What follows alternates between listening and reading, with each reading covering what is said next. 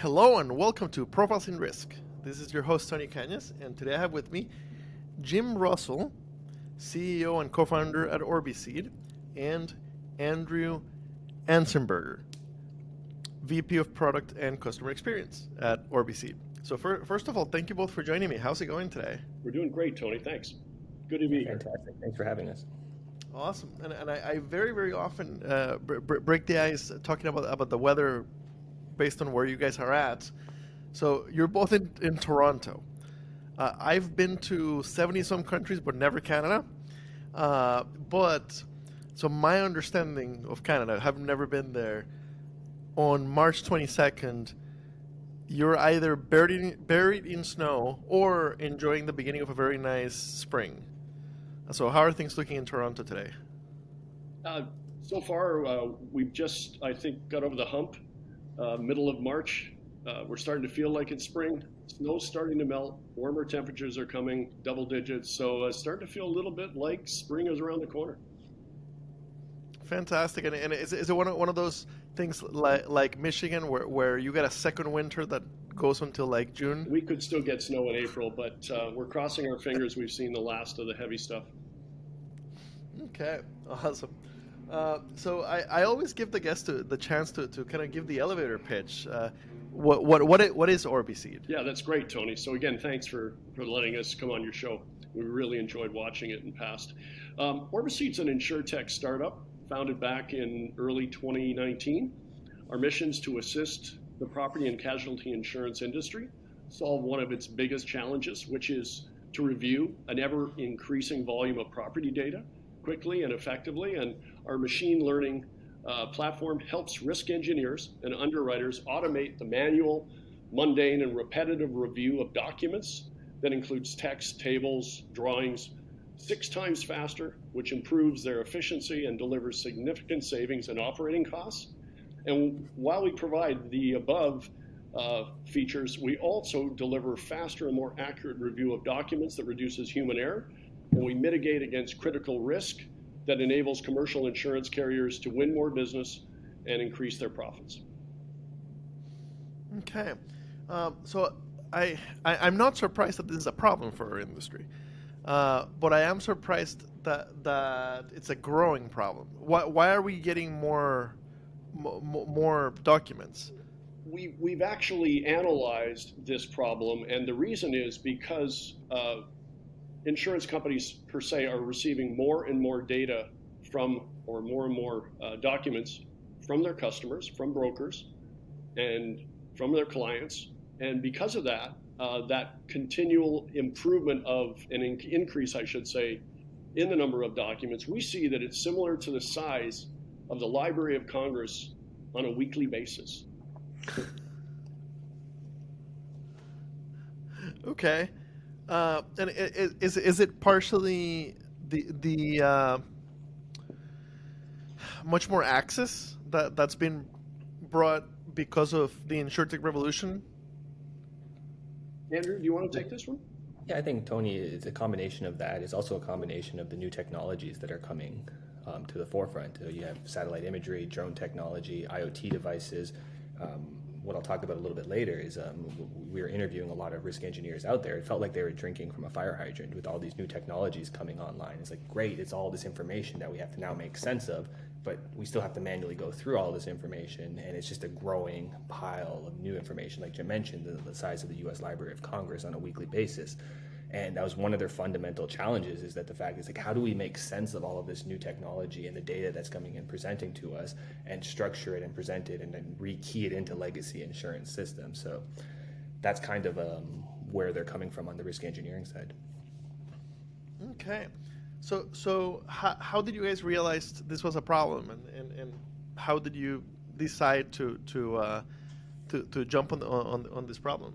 So um, back, I guess, towards the end of 2018, I was a senior executive and director of an innovation team at a large global company.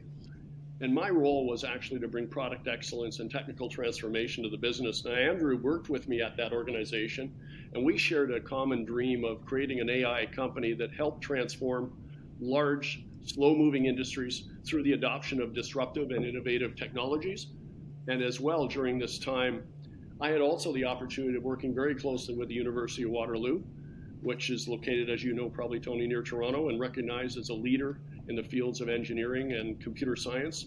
So during this time, I met my partner, uh, co-founder Tin Shen, who was already working on an AI solution that combined machine learning and NLP to extract, process, and summarize very complicated unstructured property data. And it was beginning in 2019 that when, when we were looking at what do we do with this, is it a prop tech solution or an insure tech solution? And we felt after doing some deep analysis and when Andrew joined the team, we agreed to focus our efforts on the P&C commercial insurance sector to solve the challenge of unlocking value found within complex unstructured property data. Okay. Um, so, so it uses AI and machine learning. Yep. How, how, how, how, how does it work? And, and what does it look like to the user? And, and what makes it unique to the other solutions out there? Yeah, so, so that's a, a great question. So fundamentally, I think if we take a step back, Tony, you may know this, that when we're looking at maybe insure tech, technology in general, there's often this uh, approach of product centric development where, where we at Orbiseed, we took a customer centric, human centered design approach to our solution. So that, I guess, first and foremost, we, we put the risk engineer at the center of our development process when we were building the solution. I think that in and of itself makes us unique amongst a lot of other organizations on the technology landscape. Um, we interviewed probably over 150 risk engineers across the globe from individual organizations with probably one to two employees to organizations that over 30,000 um, employees globally. And we used all of those insights to help build a solution that utilizes natural language processing and machine learning to read and understand commercial property risk reports. And for context, these reports are anywhere from 50 pages to 200 pages long, depending on line of business, and some instances over 2,000 pages long. So, what we're doing is we're extracting critical uh, risk factors from these reports and presenting them to risk engineers in an intuitive visual dashboard. So we're looking at things from COPE, so construction, occupancy, protection, exposure, loss potentials, and presenting them in a way that allows them to organize this information, synthesize this information, and then present it to their underwriting team in a matter of minutes as opposed to the two to two and a half hours that would be manually. Okay. I, love the idea of the, of the, of the visual dashboard. Uh, so I'm, I'm, a former middle market underwriter and uh, did both liability and, and, and, and, the property piece. Um, and uh, basically, we would go over everything manually, right? We would go over the pictures manually and, and, and go over the reports for, from loss control ma- manually. Uh, so tell me about that dashboard. What, what, what, what, what does it look like? Yeah, so it's, it's basically a 360 degree view of all of the risk factors found within a particular report. And we organize it by individual risk factor. It could be construction fire rating, it could be exposure, like is asbestos exist on this particular plant. Um, are underground storage tanks present? Are above ground storage tanks present? And we give the risk engineer and the end user the ability to drill down to what's ex- extremely important to them. So we organize all this information based off of those those basically mission critical risk factors, and then give them the ability to validate or invalidate um, our AI findings. Because one of the things we've learned is, speaking with risk engineers, they're highly skeptical of technology first and foremost. So, so when you're looking at this information, are they going to trust what our AI produces? So we give them the ability to drill into the report and look at where this information was found, and then basically allow them to validate that information. And each time they validate or invalidate a particular piece of information, um, we create a digital record on the back end that retrains our particular model so that we can eventually have straight through processing. So when we're looking through these particular types of reports, risk engineers can have it auto accepted or auto rejected based on their previous findings, which I think is super important uh, for a user experience. Okay, so, so I'm, I'm looking at, at, at, at the website as I often do while recording. Uh, so uh, six six x six, six times faster processing of, of, of documents. Uh, so that's already where, where you're at. That's that's where the where the where the product is today is, is six times faster than than traditional. Uh, so what what, what, what, what does that mean for, for, for, for, for the carriers getting that six times faster? What, what, are, what are the effects that the, that the customers are, are, are seeing by, by using the, the system? Jim? Yes, um, the, the benefit, of course, of that is the fact that, you know, that risk engineers immediately uh, can process more documents faster, more efficiently. Uh, they can actually spend more time working with clients. They spend less time doing the, the repetitive. And by doing that, uh, they have an 88% increase in efficiency and a 20% overall in productivity. And that reduces tremendous cost and, and burden. The other benefit that we see is, of course, so not only is there efficiency gain, so there's uh, in terms of, of, reducing efficiency, so they can actually review more reports, but they're actually not looking. I mean, a majority of carriers today, Tony, and you probably already know this, they only look at about 10 to 15 percent of their book of business. And what our uh, capability allows them to do is go back and look at some of their historic documents. Uh, where are some of those, um, you know, where are some of those ticking time bombs? Uh, so what happens is that can come back and, and, haunt them. Maybe they've never gone through. It's an older customer, a customer, it's a repeat customer. They haven't gone through recently and looked at their documents. Well, our AI can go through and, and review those and update uh, the carrier or specifically the underwriter and the risk engineer if uh, there are any concerns or is there something in the in the, the book of business and specific to that uh, customer or client or broker uh, that they don't want to insure. So it, it mitigates risk and it improves productivity, and uh, that's a tremendous savings.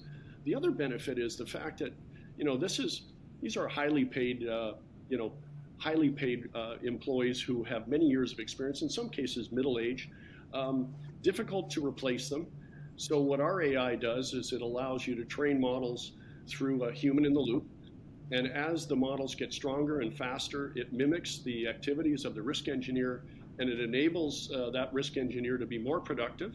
Uh, so you don't necessarily to do you do more work at lower cost. You don't have to hire more risk engineers, and even if you do have a risk engineer leaving, a lot of the uh, the knowledge that has been passed on through the system gets helps train the new risk engineers who can use that information uh, collectively from within the group. Okay. Okay. What what what what what is the integration like? Since I mean, we're we're investing heavily into in, the carriers are into, into getting their systems to, to a decent place. What does the integration look like, and and and where how advanced do my systems need to be in in order to be able to integrate? So that's a, that's a great question. So with Orbiseed, we offer basically two standalone options with our product. Namely, one, we can have our proprietary web-based application for individuals who don't want to integrate with any other of their core insurance systems. So we do have that available, but we do have the ability to use our universal API to connect with core insurance systems such as Guidewire um, and elements like that. So um, everything we try to do at Orbiseed is we, we see ourselves as that supercharger on those workflows. So if integration is super important, that can be part of the, the implementation um, package that we do offer to carrier clients and broker clients. Um, so yeah, it's definitely something that we do have the capability to provide. And a typical implementation, when we are looking at those more complex integrations, sometimes it could be like proprietary systems that um, carriers have developed internally. Could be anywhere from six six months, basically. It would be um, from an implementation standpoint. Okay. Um, what, what, what, what, what is the pricing like? Is, is it a subscription? Is it a by the by the policy or by the user? How, how what, what is the what is the pricing model like? Yeah, thanks, Tony. We have a, a really flexible pricing model. It's based on um, it's not based on number of users. It's simply based on the number of reports uh, that are processed. Um, it continues to scale and it reduces as you scale. So the fact is that the more you use the tool and the more you use the platform, uh, your cost goes down. And the benefit, of course, is that those those files, every time you open a file or close a file, that's not one-time user. It's you can use it across the system. So it's a cradle-to-grave solution from all the way from risk engineers, account engineer, account managers, all the way right up to underwriters. And uh, those files can be opened up multiple times at no additional cost. So it's affordable, but at the same time, it enables you to grow and use um, use the tool in a broader sense. So we're not counting the number of, of seats or users. We're simply looking at the engagement and how many times you use the product, and it's quite affordable in relationship to existing costs. In fact, you know, it reduces probably 70 to 80% of your costs against what you're manually paying to review documents. So it's a quite effective uh, cost savings and efficiency saving. Gotcha, gotcha. And, and, and I see on the website that, that and better uh, better accuracy than, than having humans go through it. Yeah, we have to be very careful when we talk about accuracy. We don't want to uh, to have anyone believe that that AI is perfect, and nor should we. Even if we have self-driving cars, I don't think any of us want to take our eyes off the road. But that being said, um, you know, human in the loop and the way that we've set up the AI, uh, we're, we're getting almost an 85% accuracy out of the box. And then as the tool continues to be refined and used, and with our human in the loop process, um, looking at the PDFs, we find that it eventually gets up to a 90 to a 95% accuracy to the to the eventual goal of throughput, which uh, throughput processing, which is you know no human in the loop. You're literally trusting the AI because one one of the things we ensure that engineers have to be responsible for the risks that they're signing off on, and we don't want to present them information that's either um, it isn't accurate or that's going to create uh, uninsured losses. Okay, I, have had many AI and, and machine learning uh, insurtechs on, on, on, the show, uh, but but uh, lately GPT-4 has been all over the news. Uh, so how is this similar? How is this different from from you guys' use of AI? Andrew, Andrew just wrote a whole article on this that we posted, or he posted on LinkedIn. So I'm going to pass this one over to Andrew, and then I'll, I'll leave you with the final summary. Yeah, so I think that's a great question, and we know that it's on everybody's mind. They had a meteoric rise of the, like one of the fastest companies in, I guess, tech history to get 100 million users onboarded. Um, but I think fundamentally, ChatGPT is a language processing um, artificial intelligence whereas it, it, knows different words, it understands their context, it calculates the probability in order to string those words um, together. Whereas fundamentally with, with Orbiseed, what we are is an intelligent document processing engine where we're ingesting these complex, unstructured PDFs in 100 different formats at this point in time, and we're extracting mission critical risk factors from them, regardless of what that format looks like. And these reports have text, they have images, they have tables, and we're pulling out the relevant information um, in a matter of seconds uh, for our risk engineering user group right now at this particular point in time. So I think I think there's a lot of um, talk around ChatGPT. There's a lot of um, applications and use cases for it within the insurance industry. But as it pertains to Orbiseed, I think it's a huge opportunity for us to utilize that those large language models or LLMs um, to help improve our data extraction accuracy and also give us the ability to query, like Jim mentioned before, like a, a, book of business. So when we're looking at exposures within, let's say, a large carrier, what percentage of our business is adequately sprinklered would be something we would be able to calculate based off of deploying this technology with Orbiseed's technology.